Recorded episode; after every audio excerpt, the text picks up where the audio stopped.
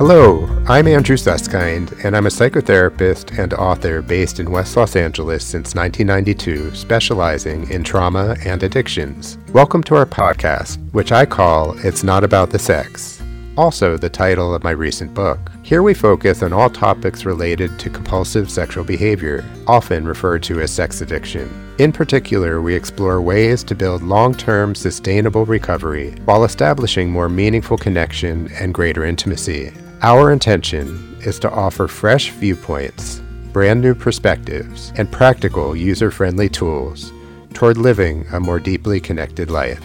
Let's get started. Hey Sue, how are you doing today? Hey Andrew, I'm doing great. How are you doing? I'm doing okay. You know, this is such an unusual time we're in. We're we're taping this during the pandemic, and we're taping this during a time of stay at home orders from our governor. And I, I really found this whole experience as a time of ups and downs, but but also of soul searching. I don't know about you. I mean, have you had that experience at all? Have you with the slowing down and the experience of of being contained to one place a little bit more than usual? Yeah, well, I mean, I work mostly from home anyway, but as you know, but I do um I did hit a point where I felt I don't know if claustrophobic is the right word, but just trapped almost and like I didn't have yeah. the freedom to be able to just go where I wanted to go and even though I didn't really need to or want to, but it was just that sense of I couldn't you know, and right. and that was a lot. And then I just really learned how to kind of schedule out my day and make it more of a routine and and get right. up and move around and kind of do some laps around my house and just just force myself to be okay in in the moment and and not I did feel waves of panic at sometimes and, and at some mm-hmm. points just kind of sneaking up on me and um just learning how to deal with it. So yeah, I did have a little bit of a an awakening, I guess, to to dealing with this overall quarantine that we're in. Right. I mean, if if anything, it feels to me like a time to really get to know ourselves in a in a different way than we've ever had to, really. Yeah. And there's so much uncertainty and so much unpredictability and you know so much um, so many questions, right? There's way more questions than there are answers at right. this point. And I think that's the segue to our topic today because we're going to be talking about chapter 11 from my book and and the the chapter's title is meaning purpose and legacy and within meaning purpose and legacy we're going to be talking about spirituality and i don't know about you but one of the things that I've grown to believe is that spirituality is way more about questions than it is answers. Mm. W- would you agree with that? Yeah, I definitely agree with that.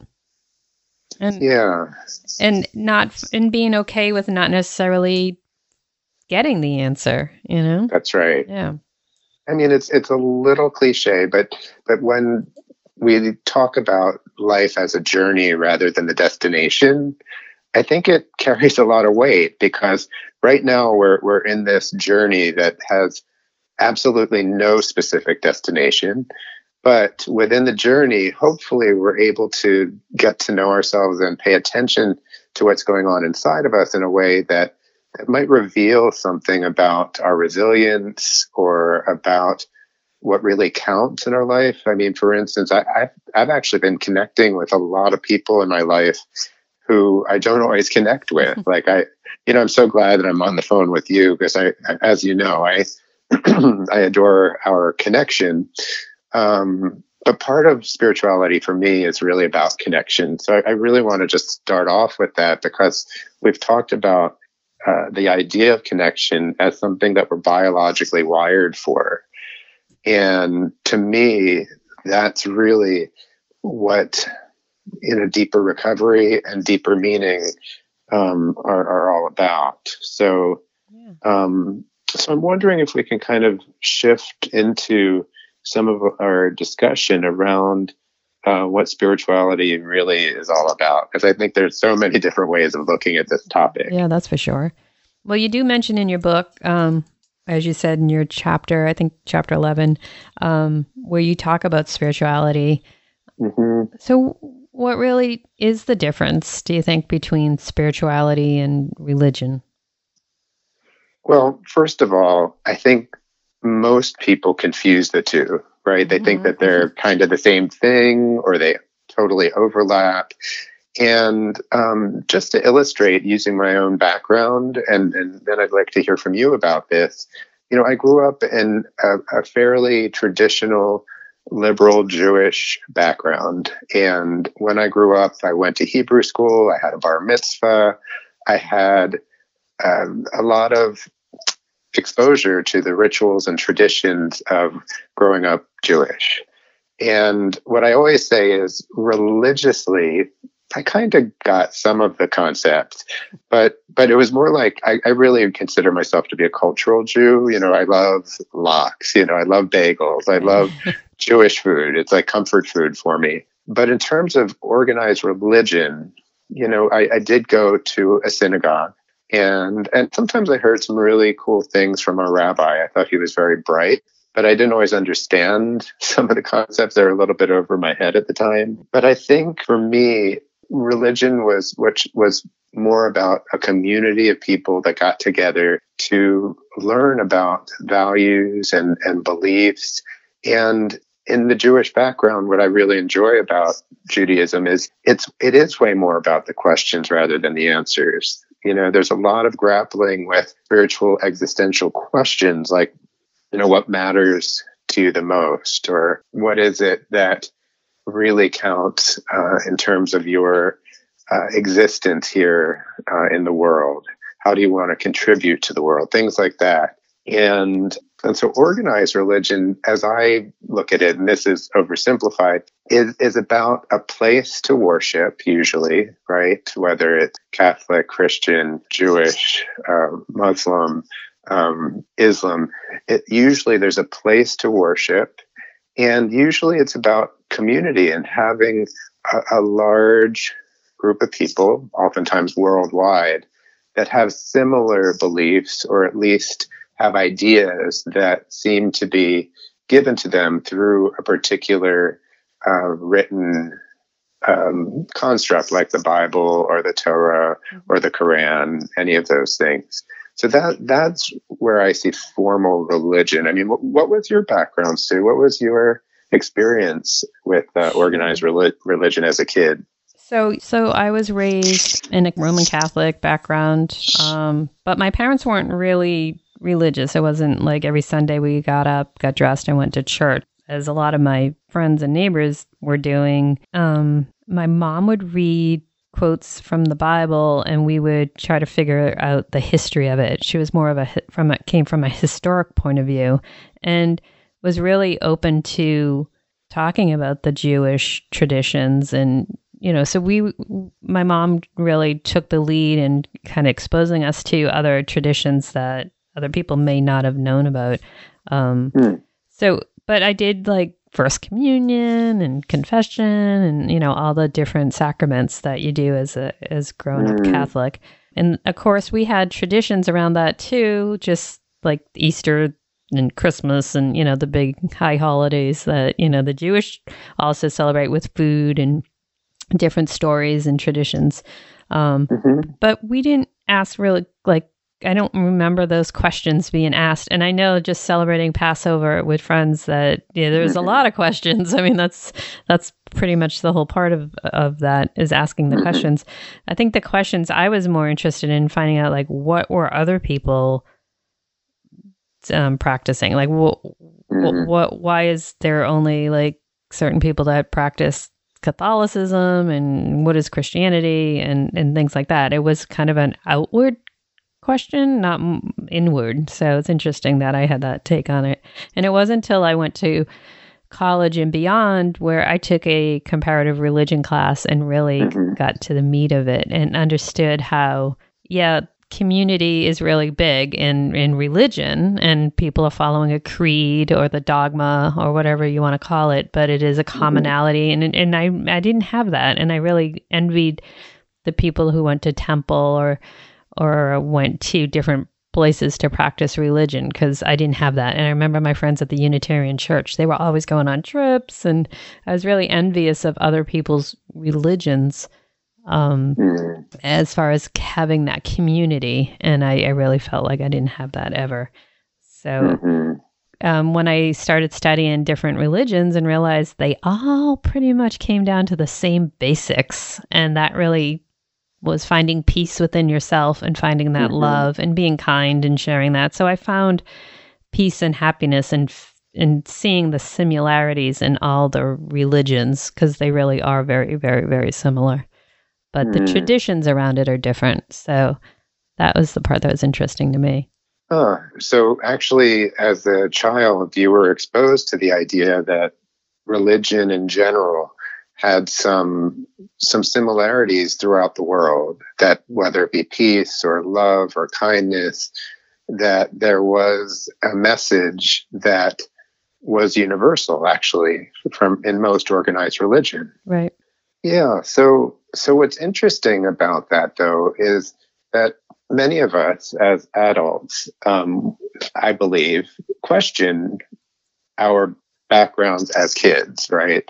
Mm-hmm. That that as a child we're given something by our churches or synagogues or mosques or whatever it might be, uh, given guidance, given ideas, and then as adults, there's a time of, of huh, what, what really fits for me and, and what do I do with this information and, and how do I really digest it in a way that I can apply it in, in a useful way.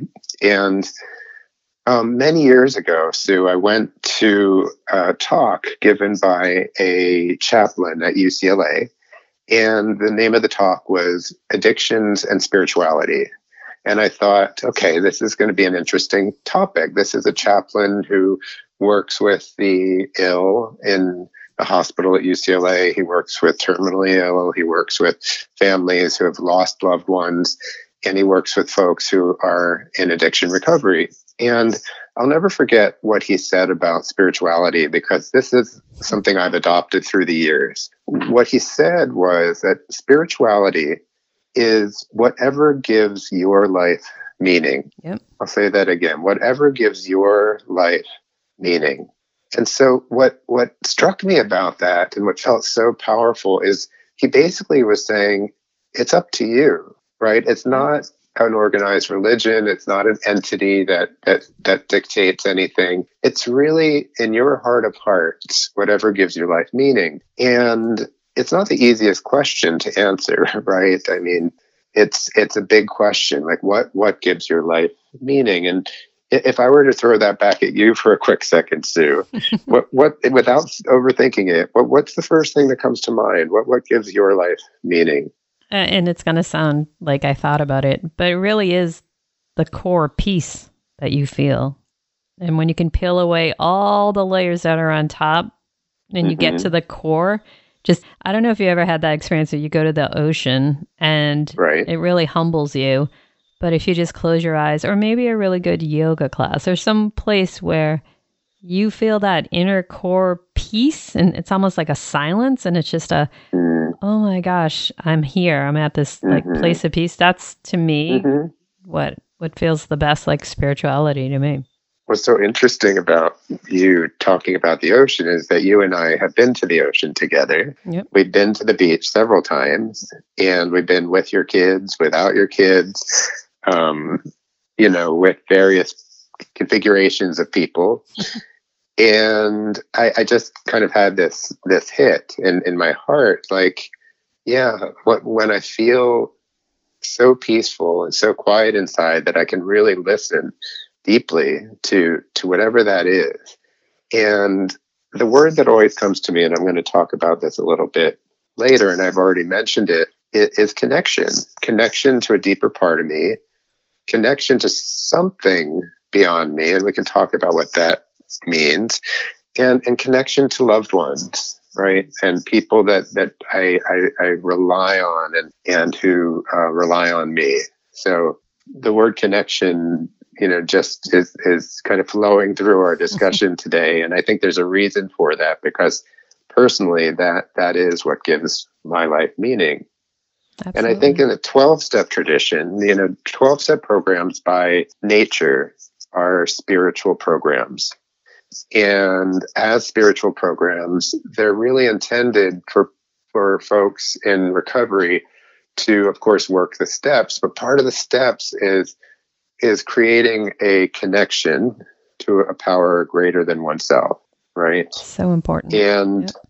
and and again, I, I, am really asking on a personal basis, Sue, if if you can uh, share about this when you think about a power greater than yourself or or a universal energy or a universal power what what comes to mind for you personally personally it's it's really just an energy and it is a network and um, it is connections that i just kind of envision this blanket of energy that surrounds all of us and mm-hmm, mm-hmm. it does you know sometimes there are disconnects and I feel like that higher energy, so to speak, is uh, uh-huh. is is just it's a blanket that goes around all of us as mm-hmm. entities, mm-hmm. and that's humans and plants, and I feel like we're all connected by all mm-hmm. of it, and you know during this time right now, like we mentioned earlier, that I feel like the Earth was disconnected and we we really mm. weren't we really mm. weren't feeding off each other in ways mm. that were healthy and this is really helping us kind of pull that net a little tighter. So wow. I really, I really kind of, if I picture it, it's just kind of like a global internet kind of, but more of a, a biorhythm type synapse type feeling, I guess it's hard to explain. Yeah. And under the circumstances, because we're having this conversation in the midst of the coronavirus, um, not to sound too grand, but the planet is is really a spiritual entity, right? It's alive. Whether we talk, yeah. it's alive, right? And whether we talk about nature or pets or um, or or the vibration that the earth uh, creates, you know, that we're actually moving mm-hmm. all the time. Um, that somehow in this moment the planet is getting a little reprieve Right. Absolutely. And there's something very spiritual about that. As, as awful as as all of the um, illnesses and death are, and I'm not trying to make light of any of that, but there's something about the reset mm-hmm. um, of of all of this, of nature, etc. And and there's something about, huh? So through all of this, what what what gives our life meaning and and what is this power greater than ourselves you know in, in program and 12 step they talk a lot about a higher power. And for a while when i first started in 12 step many years ago i used to use the term higher power. And then one day and i think it was because of my therapist i actually re readopted the word god. I, I didn't really feel comfortable with the word God for a long time, even though I was raised with um, Adonai, which is in Hebrew the word for God. Um, I, but today, I, I actually reclaimed it more as as mine, and, and what God means to me is, is really everything we're talking about today: connection, nature, pets, loved ones, uh, vibration, a connection to something larger than myself. And there's something really humbling about that, but there's also something really um, kind of recharging about that. I like and to I hear want, that. I, that's interesting to me that you were able yeah. to do that because I still haven't been able to do that. But as I'm hearing you say that, I understand it because everybody has a different vision of God, and it's okay. Right, right, and I'm glad you clarified that for me because everybody does have a different vision, right? There's not a one size fits all when it comes to exploring what a power greater than oneself is. I just know that in recovery, I can't fully depend on myself unless I have reliable folks around me, whether it be my sponsor, my therapist, my husband, my my colleagues, my friends like you. Um, it's those people around me that help me uh, feel more able to live the kind of life that I want to live. And, and one of those things is a connection to something beyond me. And I just wanted to read something uh, briefly that one of my interviewees said about a higher power. Um, what what he said. This is uh, Seth, which is not his real name, but Seth said, "I've developed a concept of a higher power that really works in my recovery today but I still have resistance to reaching out to it. I don't tap into it as often as I feel I could or maybe even should. And the reason why I wanted to share that is not only is that so honest, mm-hmm. but but a lot of us grapple with what what does it mean to lean into the possibility of having a spiritual entity that that can be of support and I, have kind of concretized it. Like I said, I really look at the the people in my life as my spiritual beings. Like I'm I'm so fortunate that I have loved ones around me that are seekers, are conscious, are are are um, you know are, are really asking big questions, but also believe in me and are interested in in helping me look at those questions as well. Mm-hmm. And that's, I think, what Seth represents is that sometimes it's just a, a, a, tension between wanting to reach out and have something larger than oneself, and then the idea of being um, a little bit um, insular, not not knowing how to do that. Does yeah. that make sense, Sue? No, it does make sense, and and I love hearing that. That kind of other people going through the same things, you know, and and regardless of if you're going through 12 steps or not, there are a lot of questions.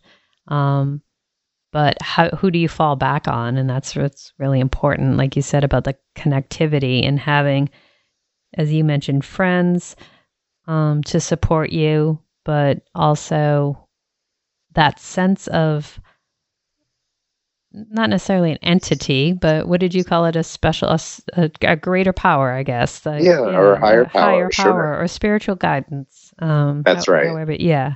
So I really like that, and um, I kind of feel like it's not a constant. It's it's a up and down, and the, yeah. it's because it's a question, and and there aren't really answers until you look deep inside yourself to find those answers and it's okay that they change you know and i think that you got to find what's most comfortable for you but allow that to happen. Exactly. Yeah that's nice. So yeah another form i just wanted to share another form of spirituality that that one of my people that i interviewed shared. Um, i had asked her about what gives her recovery spirituality today. And susan said helping others Mm. Because of my own background, I'm especially qualified to educate people about porn and about prostitution. I find meaning by supporting people as they work the steps. I feel like that's my higher purpose.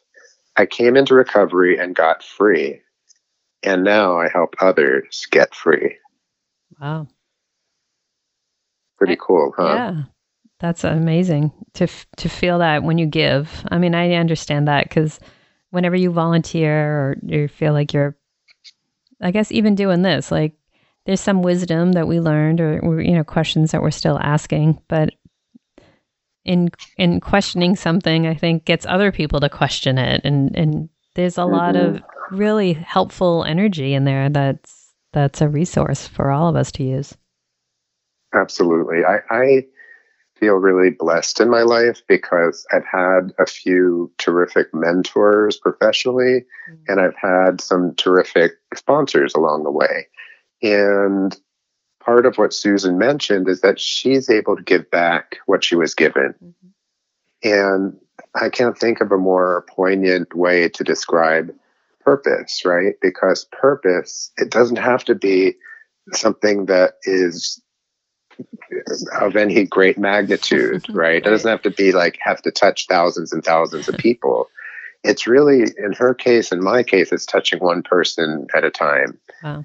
And having that open channel of, of, of giving and, and receiving, and um, and I think that that again, this idea of meaning, this idea of purpose, is is really about you know how do you show up for your life day in and, and day out like like walking around the neighborhood right now with a mask on is is and walking the dog is, is kind of unusual but sometimes i'll just wave to somebody i don't know who they are but i'll just wave and say hello yep. because i, I want to bring positive energy to mm-hmm. what's a very heavy energy um, that we're going through right now so that's just a, a, a just a little sliver of an example yeah, I found myself connecting with people throughout my mask yesterday, actually, and and mm. spoke to someone I pass all the time, and and I asked him how he was doing, and he's he from across the street. We were yelling across the street, and he replied that he thought he was doing okay. So mm. just I was just letting someone know you care, you know. That's right. That's right. Exactly. And um and the the word purpose, you know, that comes up a lot and and I like how you simplified it and it doesn't have to be this huge saving, you know, Mother Teresa. Uh, it it can just be a one person, you know, and and that's important. And that person might take that and you planted a seed maybe, you know, and they'll help somebody and kind of pay mm-hmm. it forward type thing. So I like that. Mm-hmm. So in chapter 11, you also talk about the idea of legacy. And one of the uh-huh. big questions you ask your interviewees is how would you like to be remembered?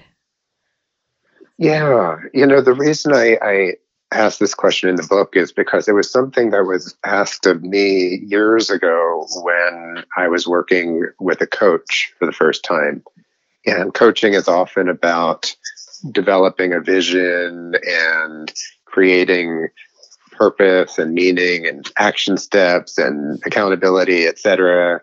Um, but one of the biggest questions and, and coaching in its in its kind of purest sense, I think coaching is is a very spiritual process. And and one of the questions that was given to me, and it was actually a homework assignment, was how would you like to be remembered, right? If if you were to put the hands of time forward mm-hmm. and and you were at your memorial for instance what would you like people to say how would you like people to memorialize you and obviously it's a, it's a very um, kind of bittersweet exercise but um, one of the things that I, I wanted to share with all of you today is something that Alex uh, said in, in his answer. Alex, in my book, said, I want to be remembered as someone kind and gentle and someone who didn't take himself too seriously.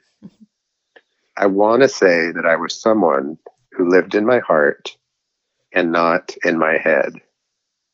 Now, keep in mind that this is someone who's been in 12 step recovery for, for several years and and what he's whittled it down to to to this answer you know he's kind of distilled this idea down to I, I want people to remember that i'm kind and gentle and that i don't take myself too seriously that that i lived from my heart and not from my head and i thought that was a beautiful way of, of putting it because he comes from a background of living in his head being very intellectual mm. And so he, one of his trajectories in recovery was how can he come from a heart space more times than not?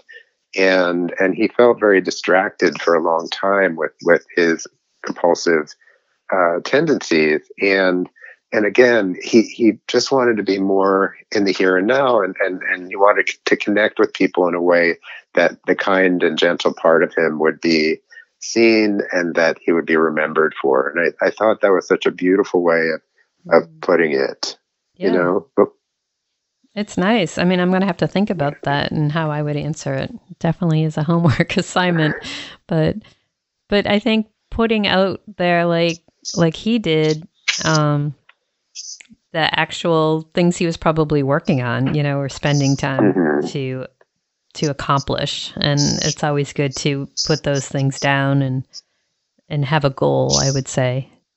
Because it, it is a it is a job this life. It's not easy and That's right. to have to work at different things. I mean, it makes it interesting, but if you're conscious of the things that you want people to remember you by, that's going to put you on the right track to get there. Yeah, I mean, I've had about 20 years to work on this question, yeah. so I've, I've been mulling it over for a while. But what I share towards the end of the chapter is that as I ask myself this question, it, it feels too big for words. Mm. You know, but I hope that my legacy is similar to my mission statement, and I'm not going to go into that right now. But but there's a slight difference. This is what I came up with. My calling, I believe that my calling has been to help others be their best selves and experience love and deeper connections. But to put it another way, I believe my legacy is to give back what I've been given. Much love has been freely shared with me. So, how would I like to be remembered? as a human who tried. Because isn't that what we're all here for? We're, we're, we're do every single day. And I believe this about you and me, Sue, and I believe this in general. I believe that we, we're doing our very best. Yeah. And, and I try to have that kind of self compassion and I try and understand that this is a very imperfect experience that we're having. I think, was it Sting that talked about what what was I'm going to mess up this, um, okay. but but basically that we're we're um, having we're spiritual beings having a spiritual experience. No, that's not it. But it's something like that. You know what I'm talking about? Yeah, yeah, living yeah. in a living in a material world is, and that's not the Madonna version. It's right. it's the Sting right. version. I think it was the Police. But anyway, you should know that, Sue. I should know that. I know. I can't come up with the lyrics as we're speaking. but something about how we're walking around the earth. We are spiritual beings, right? And and we're we're really trying our very best to have an experience of something that that's meaningful, something that has purpose. And and I do believe we're doing our, our very best day in and day out. Well, that's all we can do. Um, and I try to actually take that we're doing our best and and transfer it onto other people who I'm not judging, but that I see doing things and wonder if they are doing their best and if they're I kind of give them the benefit of the doubt at saying that they are doing the best that they know in that moment because I, I kind of think that's what we do is in that moment do the best we can and mm-hmm. yeah and it just kind of doesn't take people off the hook per se because it, right. it, there's a lot of factors and you know ignorance mm-hmm. and different things that play into mm-hmm. it but yeah but it, it has helped me a lot going through um, life experiences and understanding people a little better. Um, and it all comes down to in the moment. And we should focus on that and being really open to understanding the consciousness of, of ourselves and where we are in every moment. And if we can just do the best that we can and understand that that's what we're doing, make that choice. It's important. Right, right. Well, I think that's a fantastic place for us to end this discussion. What do you think, Sue? I think it's, yeah, I think this is good. And I'm going to go do some homework. Yeah, I think I have some homework every single day uh, from from this point forward. and, uh, I'm definitely going to look up that police song, "Spirits in the Material World." Please, you can bring it back. You bring it back to our next uh, podcast, please. I definitely will. Thank you. Awesome. Thank you, Sue. All right. Bye bye. Take care. Bye bye.